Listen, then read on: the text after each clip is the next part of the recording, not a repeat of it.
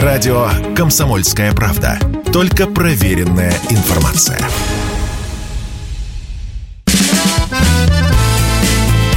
Автостопом по России.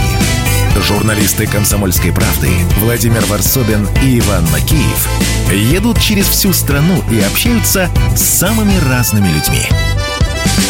Владимир Варсобин для радио «Комсомольская правда» из путешествия автостопа Калининград-Владивосток. Идем по России великой, изучаем Русь. Пикалево для истории России 21 века город странный, неудобный, даже возмутительный и одновременно удивительно удачливый. Назвал бы еще поучительный, но сейчас другие времена – Ему чертовски повезло. В далеком 2009 году Пикалевский глиноземный завод, Пикалевский цемент и Пикалевская сода, живущие в городе душа в душу, вдруг рассорились из-за цен.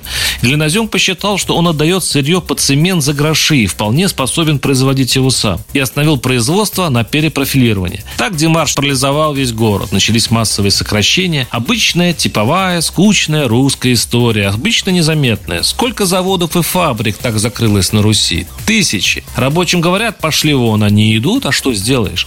Но Али не повезло, потому что в 1985 году в Пикалево из Североморска переехала сама Светлана Антропова. Сейчас она улыбчивая, добродушная пенсионерка, которая, правда, до сих пор побаиваются власти. Осторожничают, улыбаются, помнят меня. Работала на заводе, потом выбрали главой профсоюза. Характер у меня североморский, от моряков, наверное, поэтому так получилось. И без гордости, говорит Светлана. Да и была я замужем за профсоюзом. Все уйдут с работы, а я остаюсь стараюсь докопаться, что же делать-то, как работу свою выполнить. Защите прав рабочих не учат, этого нет в учебниках. Мы же искренне пытались создать свободный профсоюз, который бы защищал рабочих. Сначала миллиардеры относились к Антроповой со товарищами, как обычно, то есть никак. Все попытки профсоюза добиться аудиенции вызывали лишь удивление. Какая наглость. Он даже говорить с нами не хотел, вспоминает Антропова. А его подчиненные разводили руками, мол, никаких компромиссов папа не хочет. А у нас на заводе уже даже шахтную печь выключили выключили. А это значит все, две с половиной тысячи человек выброшено на улицу, а население города всего-то 22. Тогда мы с Дербином, председатель профсоюза Санкт-Петербурга, на одном из совещаний подкинули Путину записку. Благо Дербин сидел на первом ряду, Путин прочитал. В те дни Пикалева бурлила. Профсоюз организовывал митинги рабочих, на которые выходил весь народ. Отчего паралич разбил и местные власти. С одной стороны, они понимали, люди правы. Полицейские не провели ни одного задержания, ну, потому что в их семьях уволенные рабочие тоже. С другой, что скажет Москва. Попытки как-то утешить народ гуманитарка еще больше сбесило мужиков. До сих пор по городу ходят рассказы о коробках просроченных конфет, которыми им присылали вместо зарплаты чиновники. Приезжала милиция, выносила предупреждение, вспоминает Антропова. Подписываясь, что не будешь нарушать закон. А я не нарушал. Митинги санкционированы. Ну а потом уж рабочие не сдержались, перекрыли в трассу. И тут у федеральной власти, похоже, терпение лопнуло. Миллиардеров вызвали на ковер, и ликующий город встретил Владимира Путина. Путин чуть ли не заставил встретиться с нами, усмехается Антропова. Пришел к нам сам, сел и молчит.